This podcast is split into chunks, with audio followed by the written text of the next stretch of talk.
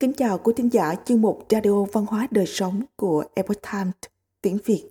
Hôm nay, chúng tôi hân hạnh gửi đến quý vị bài viết có nhan đề Chăm lo cho dân trong dịch bệnh mà không bị nhiễm bệnh.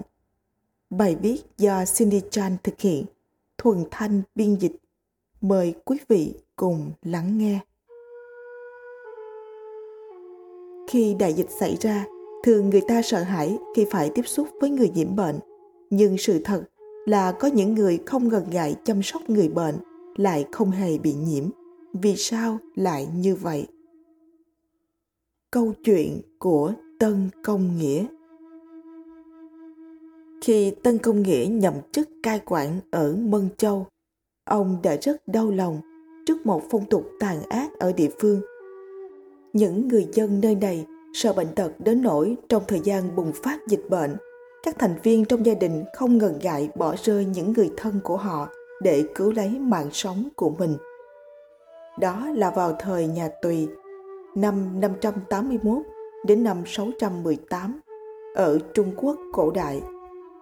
Thời đó, đạo hiếu đã được thiết lập là nền tảng đạo đức trung tâm của xã hội truyền thống Trung Quốc. Tân Công Nghĩa đã cố gắng hết sức để cải thiện tình hình. Ông tự thân chăm sóc người bệnh ở tuyến đầu để làm gương. Ông không những không hề hấn gì mà lòng nhân ái và sự hào phóng của ông trong suốt thời gian dịch bệnh đã thực sự khiến người dân cảm động, khiến họ tự thay đổi lối sống của mình. Một lương y sau đó đã lấy tân làm gương cho những vị quan chức khác ở khắp nơi noi theo. Vị quan tài giỏi thương dân Thuở nhỏ, Tân Công Nghĩa là một cậu học trò chăm chỉ. Mẹ ông là một quá phụ. Ông đã học lịch sử và sách thánh hiền từ chính mẫu thân của mình.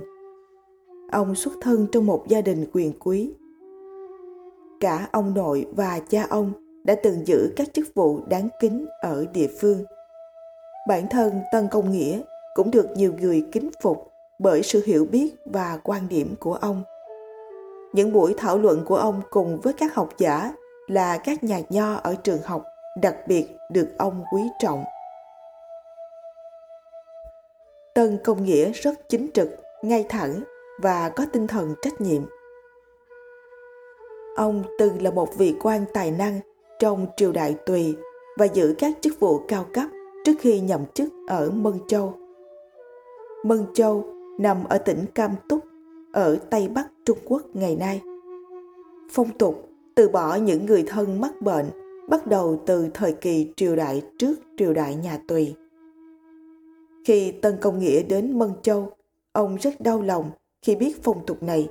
Lương tâm, tình cảm và lòng trung thủy dường như biến mất. Các nguyên tắc đạo đức trong quan hệ giữa con người, lòng hiếu thảo đã nhường chỗ cho mong muốn tự bảo vệ bản thân nhiều người mắc bệnh hiểm nghèo đã chết vì không được chăm sóc. Tân Công Nghĩa quyết định cử thuộc hạ đi kiểm tra các quận khác nhau của Mân Châu và xác thực thấy có rất nhiều trường hợp người bệnh bị bỏ rơi. Ông đã ra lệnh ban họ đến phủ của mình và ông bố trí nơi ở và chăm sóc cho họ. Sống và chết đã được số phận an bài khi mùa hè đến, một trận dịch bùng phát và hàng trăm người bị mắc bệnh. Tân Công Nghĩa đã bố trí đầy sảnh chính và hành lang trong phủ bằng những chiếc giường bệnh. Ông kê một chiếc ghế dài làm giường cho mình và giải quyết các công việc ở ngay đây giữa những người đang mắc bệnh dịch hạch. Tân Công Nghĩa đã dùng lương bổng của mình để mua thuốc và thuê thầy thuốc đến trị bệnh cho bệnh nhân.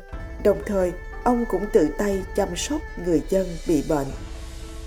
Dần dần, tất cả đã bình phục và Tân Công Nghĩa triệu tập các gia đình tới để đưa người thân về nhà.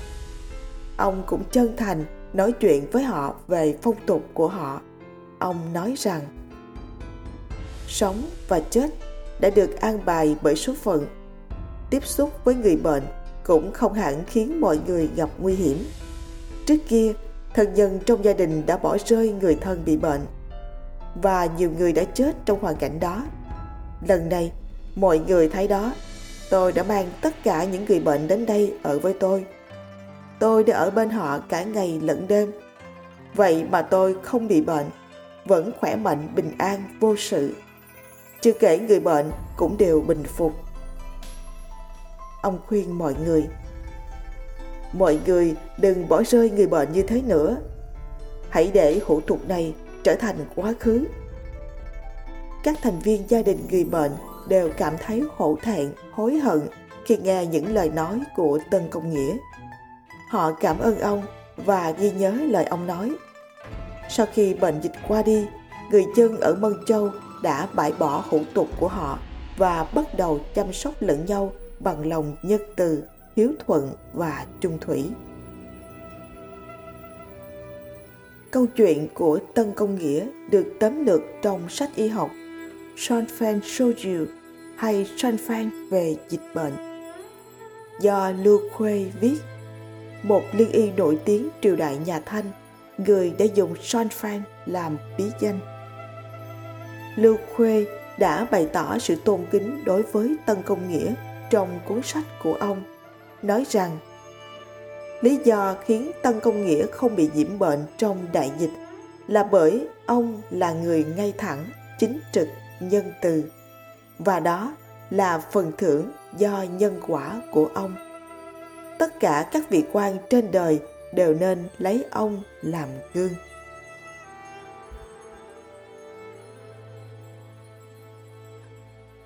Quý thính giả thân mến, chương mục Radio Văn hóa Đời Sống của Epoch Times tiếng Việt đến đây là hết. Để đọc các bài viết khác của chúng tôi, quý vị có thể truy cập vào trang web itviet.com. Cảm ơn quý vị đã lắng nghe, quan tâm và đăng ký kênh. Chào tạm biệt và hẹn gặp lại quý vị trong chương trình lần sau. Kính chúc mọi điều bình an và tốt lành đến quý vị cùng người thân.